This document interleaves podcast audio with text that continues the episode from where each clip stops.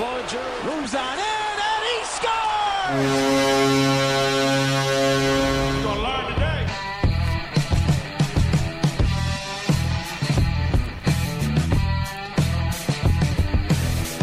Hello, hello, hello, and welcome to the Pod Street Bullies, folks. My name is Derek.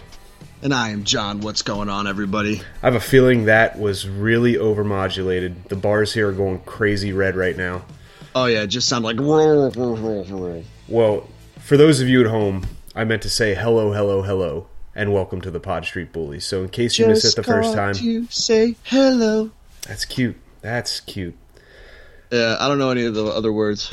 I don't either. I, what commercial? It was in a commercial a while ago. I, Was it?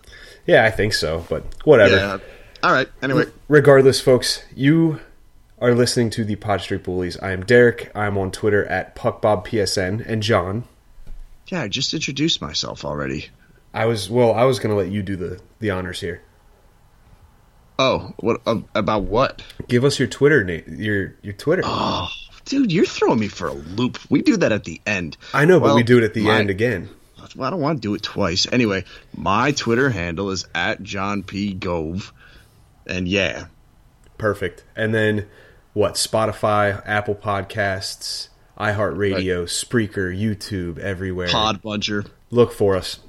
Pod Muncher. God. Ugh. Uh, look, to, to really cut out the crap right now, it's going to be hard. I understand. But we've got a lot to get to this week because a lot happened. So Yeah.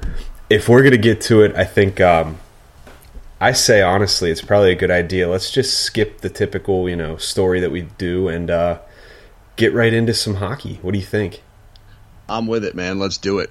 Awesome. First on the docket, we have the preseason game Monday night against the Islanders. The rookie game's kind of old news. Um, Right. we saw what we saw. We all drew our conclusions, so we're moving on to the preseason game against the Islanders. Give me a couple things for you, John, that stuck out uh, the most. Whether you were impressed or up, uh, not upset, but you know, kind of a little like meh about. Well, first, let me start off by saying I hate preseason everything. I, I I know it doesn't make me seem like a good, you know, like hockey media person or whatever, but PC, preseason just bores the crap out of me. And I get that it's an opportunity to see, you know, players playing for the first time and all that's exciting and all, but I need things that mean something. So uh, I'm a bit of a Debbie Downer when it comes to that stuff. But I'd but I- say. but I did actually watch some of the game because, of course, I'm going to watch some of it, even though I didn't enjoy it much. Um, from a prospect standpoint, the thing that I think stood out the most for me was even though it was great to see Farabee playing, he kind of looked a step behind everybody else. Um, when he was on the bench, you could also just tell he was sucking wind. Like it took everything in that kid's being to kind of just keep up with the pace of the NHL game. So it's preseason. I don't want to put a whole lot of stock into much, and I'm not going to go here, get out here and say that he stunk or anything like that. But I just think he might show that he might need a little bit of time in the AHL just to kind of get familiar with the pace of the game. And that's to be expected too when you think about it. Um, you know, his motor he was definitely on display. You could see that the guy was relentless. Um, it, it dates back to the scouting reports coming out of Right. Um, you know, coming into the draft when he was drafted, the guy's got a relentless motor that was on display. But conditioning, something he can work on, obviously, and something he will work on.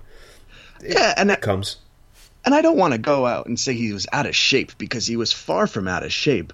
I just think you know this is a pace that he's never played before, oh yeah, and and it's it's a whole new level of intense, and there's a great amount of pressure. Your people are expecting you to make this team, especially now with Morgan Frost being hurt. I think that there's just a lot there for him, and you can kind of just see it all, you know, kind of weighing on his shoulders throughout the game. You definitely can. Um, I don't want to say that it looked like he was trying to do too much, but because honestly he wasn't. Right. But you could definitely tell that this is his mentality going into this is that it's a tryout, and you know he wants to make the team, and it's evident. Um, but he also has to remain the same player that got him into this place in the first Right. place. He can't change his game and mold it. it he he's successful having gotten to where he is by doing what has made him successful. And he kind of acknowledged that in the interviews too. You know that there were some times where he really played it safe and just kind of dumped pucks in when he maybe could have done a little bit more. So he acknowledges that there's changes that need to be made. Um, but I mean, whatever. I'm not going to sit here and be like it was an awful game because it wasn't. No. I just think that when you want somebody to be ready to make the team coming out of camp or preseason, it wasn't the game you wanted to see. You're right. And speaking of make the team, I'm going to make my point here. I think, and this dates back to the rookie game, I think it weighs more heavily on me than this one. But hmm. Rubes, Yerman Rubtsov, Right. I really think that if there's a rookie, I guess you can call him a rookie. He only played 14 games last year, but Oh, he's definitely a rookie. yeah, that's the guy for me. I think he's making the team. That two goal performance looked great. He's sharp. He's quick. He's he's got the physical makeup of an NHL player. I really think Rubtsov is cut out for the NHL this year. Yeah, and I mean, I think all the cards are kind of falling in his favor at this point. I mean, again, we'll reference the Frost injury. I mean, it's regardless of how long he's actually out for, it doesn't help that he's going to be missing preseason games. Of course. And I mean, if there's signs that Farabee might not be quite ready, then they're not gonna they're not gonna force it. So it kind of makes Rubtsov the best candidate if you pick a rookie to take that spot. It does. I agree. Um, and then moving on from there, I guess just a couple other general uh, statements and observations. We saw Justin Braun make his debut in Orange and Black, and I couldn't be more impressed, honestly. It is what we need. Yes. Remember, I think this was, we were talking about, we were running through the defense a few weeks back, and I said that Justin Braun is what we all wanted Robert Hagg to be, but much better. Oh yeah, It's definitely. right on par. Um, great active stick, blocking shots, disrupting passing lanes. Uh, I think he would be a great fit on a really porous penalty kill for the Flyers, and that could definitely help. Right. Well, they just need someone who's defensively disciplined at this point. That's JB. Yeah, it's great. I mean, he's not going to light up the lamp. That's fine. That's not his role. And I think that he gave fans a very good look at what he could bring to the table. You're And right. It was one preseason game, but so far it looks pretty good. You're right. Another guy You know- too. I'm sorry. Go ahead. You know what else looks good?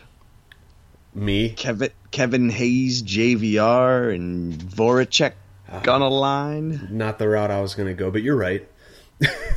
I loved it. I Oh, thought yeah. that they played great together. The chemistry was definitely on display with that goal. Hayes feeding it Yep. across the almost the length of not the length, but the width of the ice to Voracek.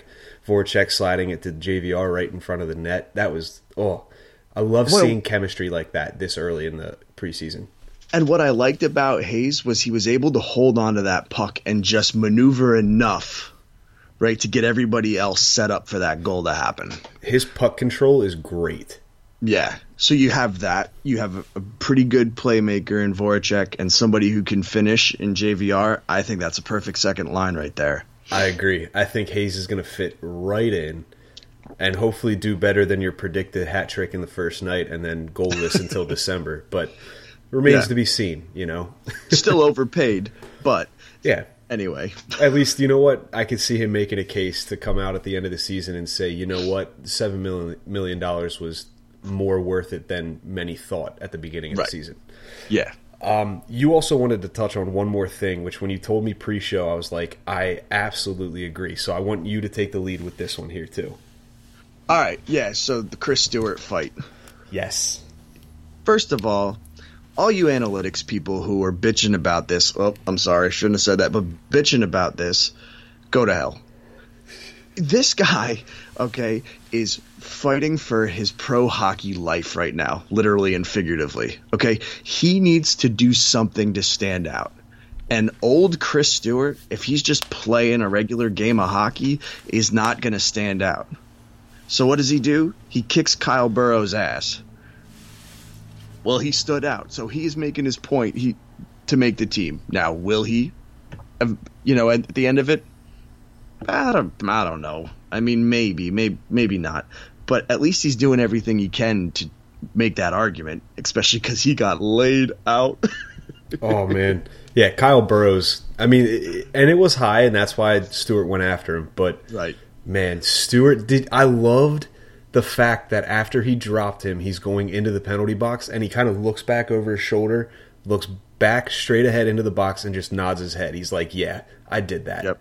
yep. Like honestly, if that guy takes a fourth line spot, not going to be upset. No, you know, I mean, and he's far from fast, and I get the knock on that, but it's just like you know, you got some of these people who are like the analytics darlings. They're like, absolutely not. People are getting excited about a fight, well, because yeah, fighting's exciting, and to me, I go further than that and just go, you know what? He's laying it all out on the line here. He knows he has to kind of stand out in some way, and that's how he's going to do it. These analytics people are getting upset because there's no chart, graph, or number to represent heart.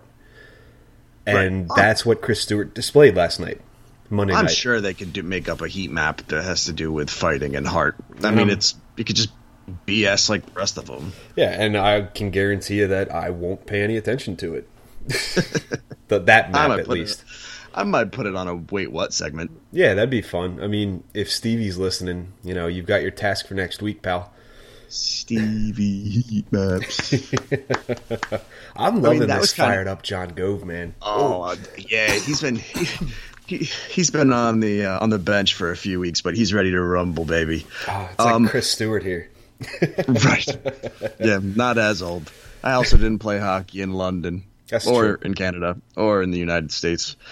Anyway, did you have anything else about this game? Uh, nothing really. I added a little tidbit about Myers. I'd like him on the PK as well. Um, but you know, I think if he takes that sixth defenseman spot, which is almost assured to him at this point, then we'll probably see him on there because they'll try to save some minutes for guys like Provorov and Niskanen and maybe even Gostisbehere because Gostisbehere is better on the penalty or power play. Yeah. Yeah. But other than that, I think it's time to move on to the big news of the week because we've got two little tidbits, big tidbits, really, that right. we want to touch kind on. Of, kind of about time tidbits, if you will. Yeah, something we spent a lot of time discussing about a month ago when mm. they they hadn't signed yet, and now, folks, we have a complete roster. Yeah, we do. Yeah, and we're going to touch on the guy that signed first on Friday. September 14th, Ivan Provorov signed a six year deal worth $40.5 million, 6.75 per year. Yeah. Are you I'll happy? I'll tell you, I am. I was a little surprised because I thought that Werenski was going to, Werenski's deal was going to mean bridge deal. Me too. I did too. But, I mean, six years at 6.5 million i'm fine with. You know you get a little hesitant because of the down year he had and you know everybody's starting to worry like maybe what uh, what kind of player is provorov really and all that junk. But i think he's going to be worth 6.75 million dollars yeah, I thought it was interesting too how uh, Steve Kournianos from the draft analyst pointed out that this deal's very similar to what uh, St. Louis gave Alex Pietrangelo in 2013-14 after his third full season. He got seven years for six and a half million dollars, and look at him now. Pietrangelo's right. probably one of the better defensemen in the league, and plays a somewhat similar game to Provorov. Yeah, I mean, you know, and there were reports of nine, ten million dollars. Like, Ooh. I'm Boy, perfectly fine with this. Yeah, you know, I mean, I was really nervous that we were going to way overpay for this guy. At the end of the day, now that news has come out about McAvoy signing as well, Provorov is the highest paid out of the three, but he also got the most term. Right. So it makes sense because bridge deals typically aren't going to pay you out what you're going to make over a six, seven, eight year deal. Right. I mean, and you know, now Columbus and Boston run the risk of having to super pay these guys. And likely it'll happen because Werenski and McAvoy, I don't think are going to get any worse. Yeah, no, I don't think so either. Yeah. So, you know, good deal. I don't think there's anybody out there that can really poke holes in this deal. I think if Provorov lives up to the expectation that's been, you know, put on his shoulders, he'll live up to this deal. Yeah, and I mean, also, I think that 6.5 6.75 million dollars helps with if for some reason he turns out to not be your number one defenseman. You can still go and give someone else that kind of money with this contract. You're right. And especially with the money coming off the books in these next couple years, you know, Niskanen's five, six million dollars and Braun's three point or was it four point two or three point eight, something like that. Yeah, I don't know what it is off the top of my head. Yeah, some somewhere around in that ballpark. You've got money coming. Three point eight. So Yep. you've got money coming off the books in the next couple years. If Provorov doesn't regain his form, hey, so be it. It's you know a little worse than a MacDonald contract, but I'm sure he's still going to play a hell of a lot better than Andrew MacDonald. Oh yeah, I mean, I see. At worst, he's going to be still a three-four kind of defenseman. Yeah, absolutely. So Another interesting thing I like, and that I wanted to point out too, uh, Chris Vaccaro was at the rookie game last week, and he tweeted out a picture of Provorov and his son. Um, if you look at that photo, I'm assuming you've seen the photo, correct? yeah, Yeah, you can see just how happy Provorov looks. Like Right. a genuine happiness in his face. And he was at that game with his agent, and right there should have said something about his chances about of re-signing. But just the happiness you could see in Provorov's face, it's like that guy loves Philadelphia. right. Oh yeah, I mean, and you know, I don't think anybody can really give him crap for holding out as long as he did. Do you even call it holding out, or do you only call that holding out like when games are starting to be played? I know there was a whole to do about that. Like it's not a holdout; it's contract negotiations. It's like, yeah, I get Well, that, well- but it's everybody he sh- knows. But he also he wasn't the only one. You're you right. know, so he was just kind of following the trend. It's not like he was doing it to be a pain in the rear end. No, and it's obviously worth pointing out that his agent has notoriously been one of the more difficult ones to deal with. Right. So Right. it's only it's only fair that he waited out a little bit, but you know, at the end of the day, I think it looks like he got what he wanted. Oh, totally. And you know what? He's signed now. He's not going to miss any games that matter. It will be all good. Oh yeah, I I love it. I'm so glad that we have him under contract, and I think it's hilarious, funny, hilarious. I guess it toes that line that when we talked about this earlier, you were like, I think it's going to drag out into the season, and look I who did. was right. This guy, me. Shut up. I just wanted to take I- like three seconds to toot my own horn. no, you, were wrong. I was just doing it for shock value. Yeah, of course you were. Uh huh. Well, I guess um, it, there's nothing really crazy about the structure of the contract. He's got his signing bonuses after year one of two, three, two, three, and two. Base salary six point seven five year one, and then two point seven. I don't even care. Yeah, I don't even care. You know, the the only same. thing I care about is the cap hit. Yeah. And the cap hit remains the same. Exactly. So, not really much to do there. And the only really thing that I guess will segue into the next segment here is we went from, well, Connect, uh, you know, Konecny's going to sign first. All signs are pointing to that. It's Provorov that's going to give us fits. And then now it's like, well, uh, I guess Konecny's at an impasse over Right.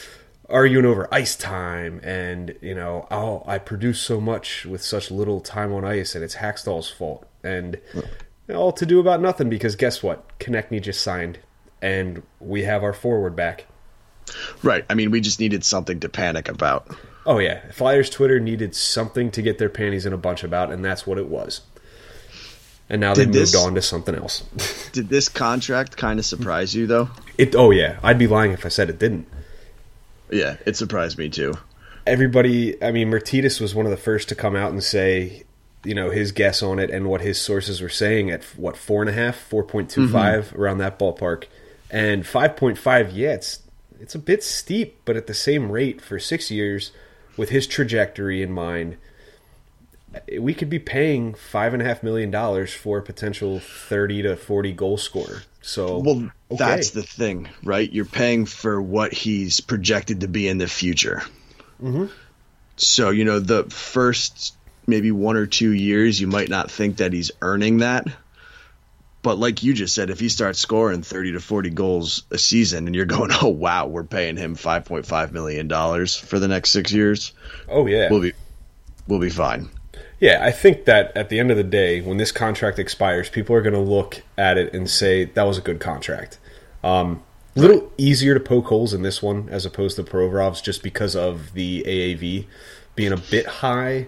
But like, okay, if if you factor in the fact that again, Konecny is a great goal scorer, and it's evidenced by his even strength scoring, which is second or third to I think a handful of people.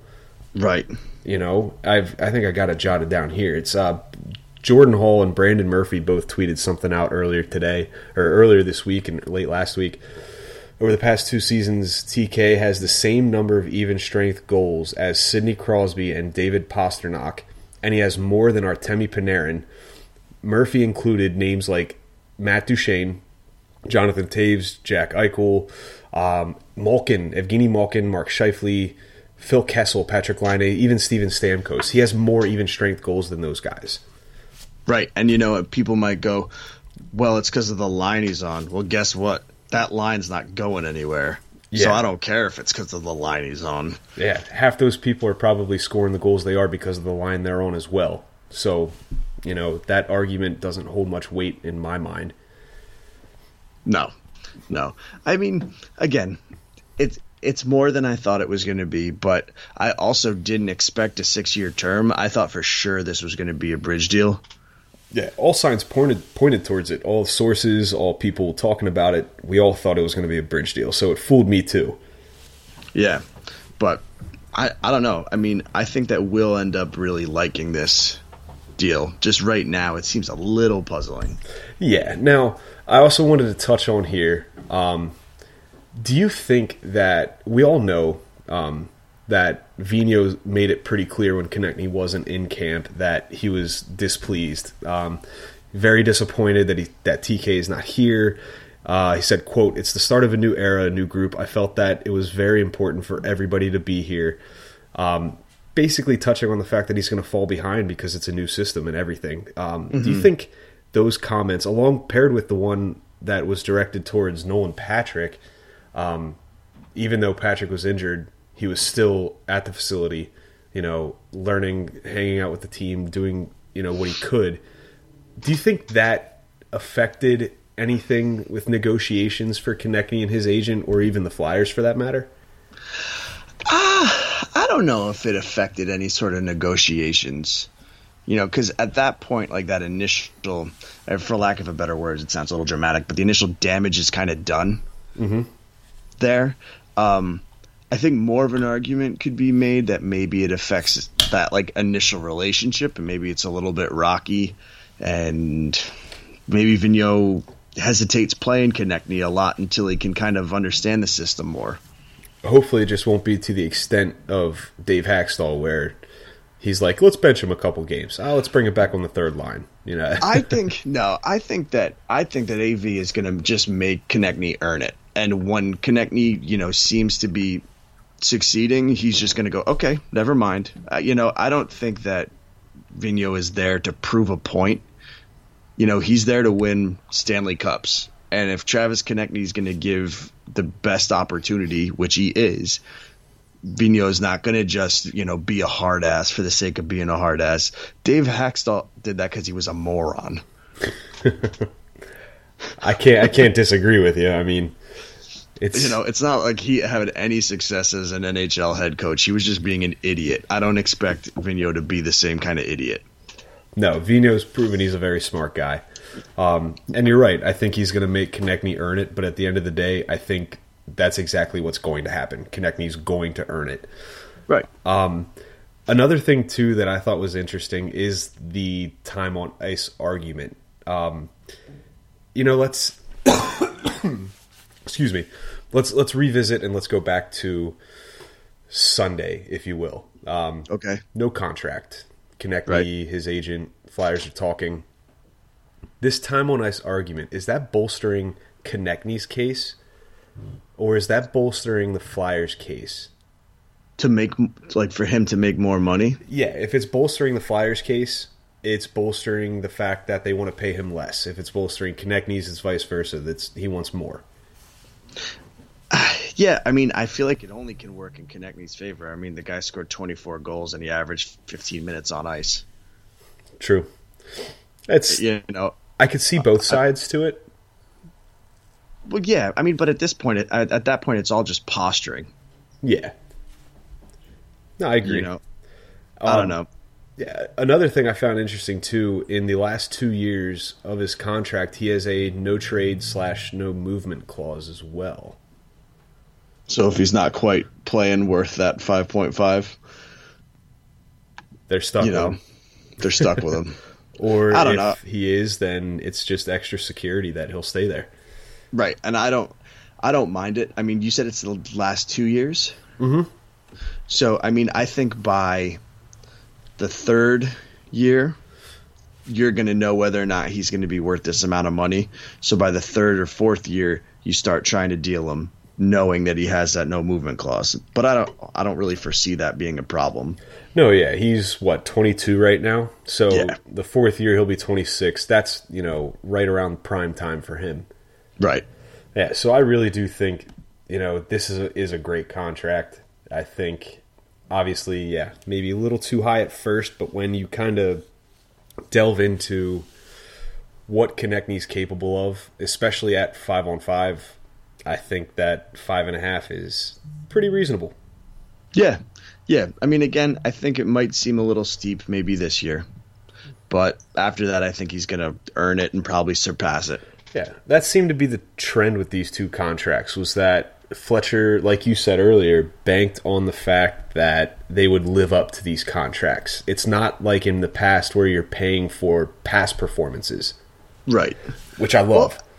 Yeah, and I also think he understands that you know over these next couple of years he's going to have to pay other people. I mean, yes, there'll be other contracts off the books, but you know you have a bunch of other guys who are going to be up for new contracts. So he wants to kind of lock down what he believes is going to be the future core of this team. It's similar to the Couturier contract that was handed out. I mean, he's the biggest bargain in the NHL, but don't ask that guy that thinks it's Bo Horvat because God forbid. Um, yeah, dunce. But yeah, so this could turn out to be a minor bust, but it could also turn out to be a major bargain. So Right. high risk, Right. maybe not. I won't say high risk, but definitely high reward. Oh yeah. No, I think I mean overall I think they're both good enough contracts.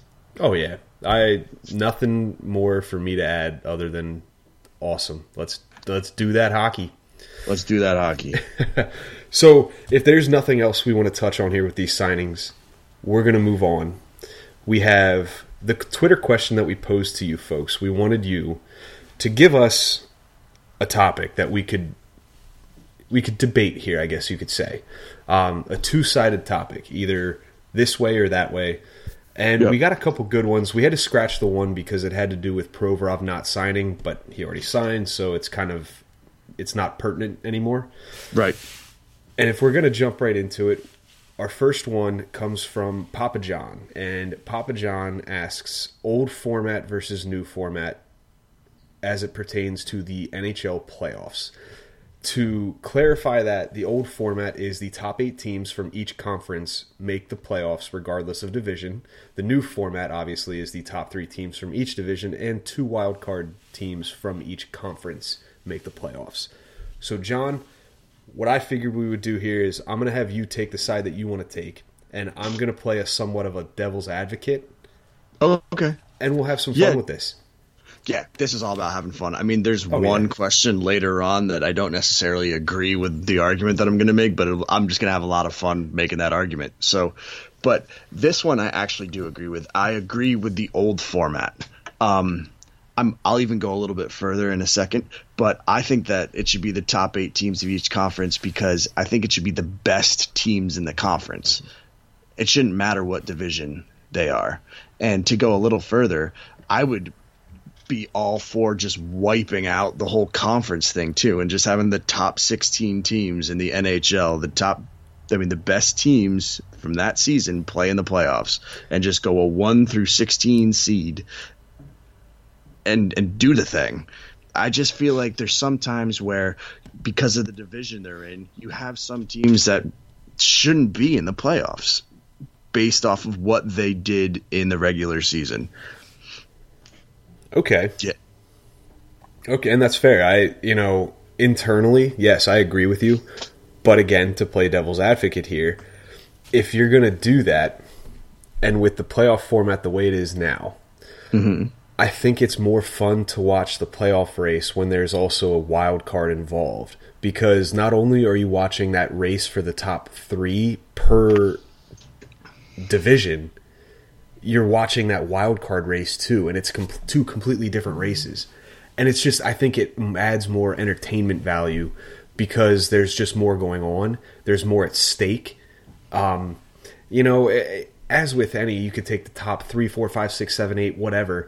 There's going to be that race for the last couple spots every time. But with Right. this, there's that race with two different kind of like entities, if you will and that's kind of my biggest um, positive, I guess, of the new format.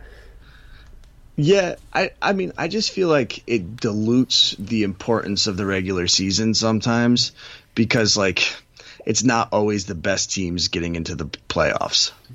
You're right, and I to kind of stray away from the whole devil's advocate role here. I agree with you, and I like the old format because you get the best teams from each conference. But like you said, let's say you've got nine Eastern Conference teams, all of them have 95 points, and the eighth place team in the Western Conference only has 87. You're Right. getting a lesser quality team if you're going to base that quality off of points. But, you Right. know, it's the conference. That's just the way that the league is divided. No, and I get the whole anything happens once you get in thing, but I just feel like if you want the regular season to mean the most, right, you just award the top 16 teams.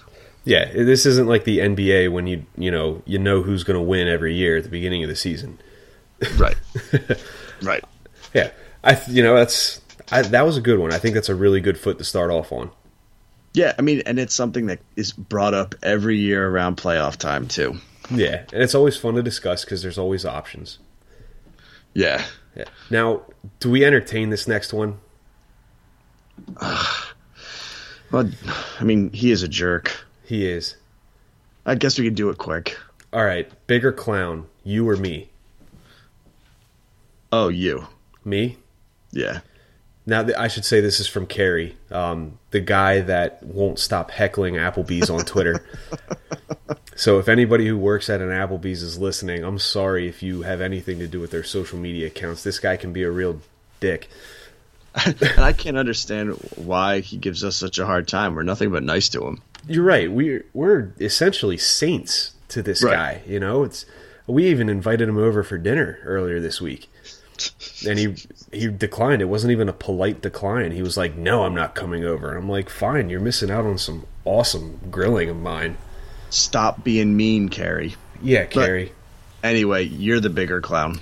I I can't even play devil's advocate here. Yep. All right, next one. Yeah. Next one comes from our buddy Matthias Westerland.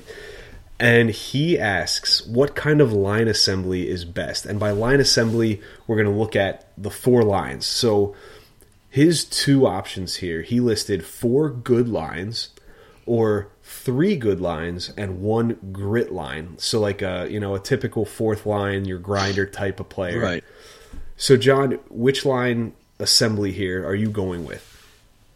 I, I mean, in today's today's game, the grit line, you know, that traditional bruiser fourth line is just kind of dead. It's such a fast, faster game now that even though players who still have that grit are valuable, a whole line just it slows you down. You want to be able to churn out four good lines so teams, you know, don't feel like they get a break every fourth switch. You know what I mean? You're right. But on the contrary to that, you've got to think that that fourth line, like you said, it could be a break. It could also be one hell of a task because you're playing against three grinders. And those guys are going to do whatever they can to wear you down physically. They're going to do whatever they can to make sure that when you get back on the bench, you look on the ice and you're like, dang, and you're huffing and puffing and you're tired. So what yeah, that does. huffing, but you're huffing and puffing because you just skated laps around them. Yeah, but at the same time, huffing and puffing is still huffing and puffing. Yeah, but you probably scored four goals in the in the process. Well, that could be made up if need if you know if the team's good enough, if the other three lines are good enough. But what it also does is could create some favorable matchups down the line where let's say you know Flyers and Pens are playing. Your first line, the Pens' first line's out there. You've got Crosby, Guentzel, and whoever the hell's playing the other line or the other wing, and you've got a fourth line out there with Raffl, Pitlick, and Laughton. Those guys are going to grind them down, and they're going to be tired. And what that does is allows your first line to take minutes against a lesser line from Pittsburgh. So it gives you a favorable matchup for, you know, 2 minutes what what it may be, but still in those 2 minutes they can make the best of it, especially if it's Couturier, Konecny, and Giroux. I also, though, would make the argument that that's not really a traditional grit line either. I think that those are all capable hockey players, you know, who can do much more than just bruise bodies. I guess it does boil down to what your definition of that grit line is. Like if you're looking for a line of goons, like you know, ten years ago with the Flyers, they had what Carcillo and Shelley Right. and Asham. Uh, you know, you're not going to get that in the NHL. There's you might have a goon on the team, but that goon still Right. can you know play much better than the goons of yesteryear. Right. So They- I mean, it boils down right. to the definition. right. I mean, and now kind of like the the new like grit line is just they don't produce as much offense. You're right. They'll chip in a goal here and there, but they're not going to put up, you know, the 40, 50 points that you would I mean, uh, you wouldn't want a fourth line to produce that. You would, but it's Hey, not what, are you feasible. kidding me? you, you would want that. I apologize. I should f- word that differently.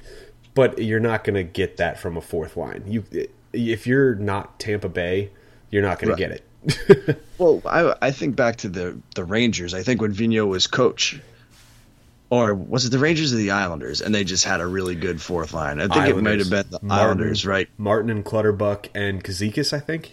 Yeah, Cizikas. Ciz- Yeah, Kazikis. Kazikis makes me think of gyros and ziki sauce. Like they were still tough as hell, but they could like they could play two way hockey Yeah. well enough. Oh yeah, you know, they were deemed one of the best fourth lines in hockey, and probably one of the better fourth lines in our generation, at least. Right. And, Yeah. but they also But- were tough as nails. Clutterbuck, Right. Martin, consistently were in the top ten in hits laid for every year. Right. You know, so again, definition, it, what it is, I guess, kind of deems what, um, what role we'd go with here. Right. Yeah. So we get to our last one, and it comes from the Veil, mm-hmm. and it's the RFA argument. That's kind of what I've deemed it, and basically the two sides are players who hold out beyond the start of camp should be traded due to commitment questions versus players who hold out beyond the start of camp don't need to be traded and don't have commitment questions. So I doubt you need any further explanation. So John, tell us which side you're hanging your hat on here. So this is the one I'm going to have a little fun with. I mean, Oh, first of all, first of all, I think it's all circumstantial, but I'm going to go with players who hold out beyond the start of camp should be traded due to commitment questions. Listen, if you're not signing your contract the day that it opens up where you can sign a contract, then you don't really want to be here, and I don't want you here. So get out. Wow. No, I, but no, I mean, you know, the in a realistic way to look at it is if they're holding out at the start of camp and you start to wonder if they're going to make the preseason, whether it's going to bleed into the regular season, I think you should at least consider trading them. Because you don't you're not really sure what's going on here. And maybe this person really isn't showing they really want to play with you. And if you can get really good assets for them, go for it. But like I said, it, it's very circumstantial. I mean, the case that you could argue that maybe it should have happened was Nylander last year, Oh, absolutely. right? Because of how far it went. And then he signed, and then look what happened. They had pretty much a waste of a year.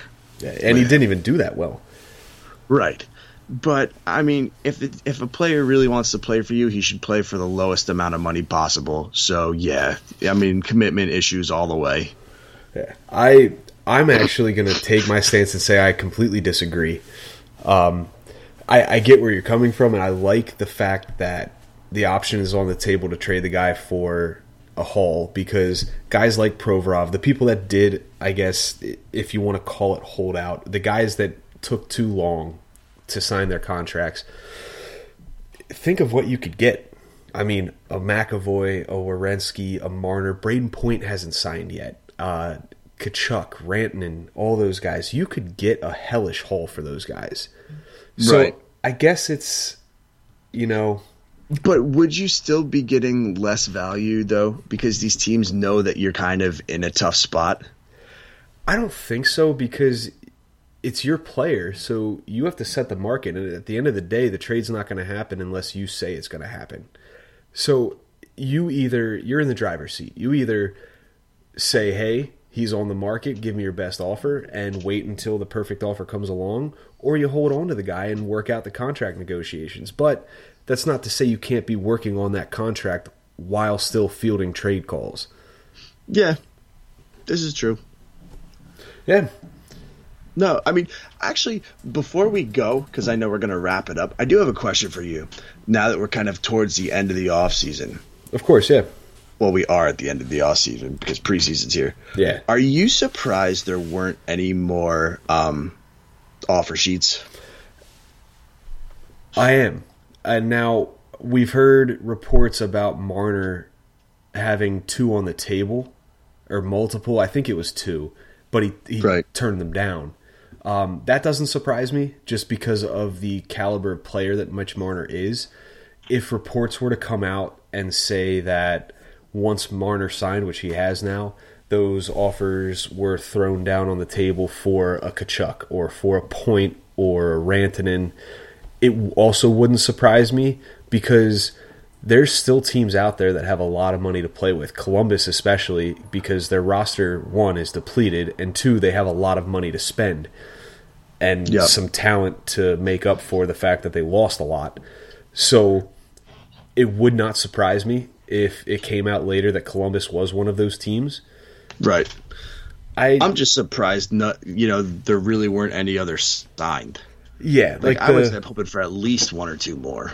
Yeah, the Aho one. I mean, I didn't picture Aho being one to be offer sheeted, but at the same rate, it definitely makes sense. It just doesn't make sense that the value of the offer sheet because that's Carolina literally laughed in their face Right. and was like, "We're Yeah. matching this."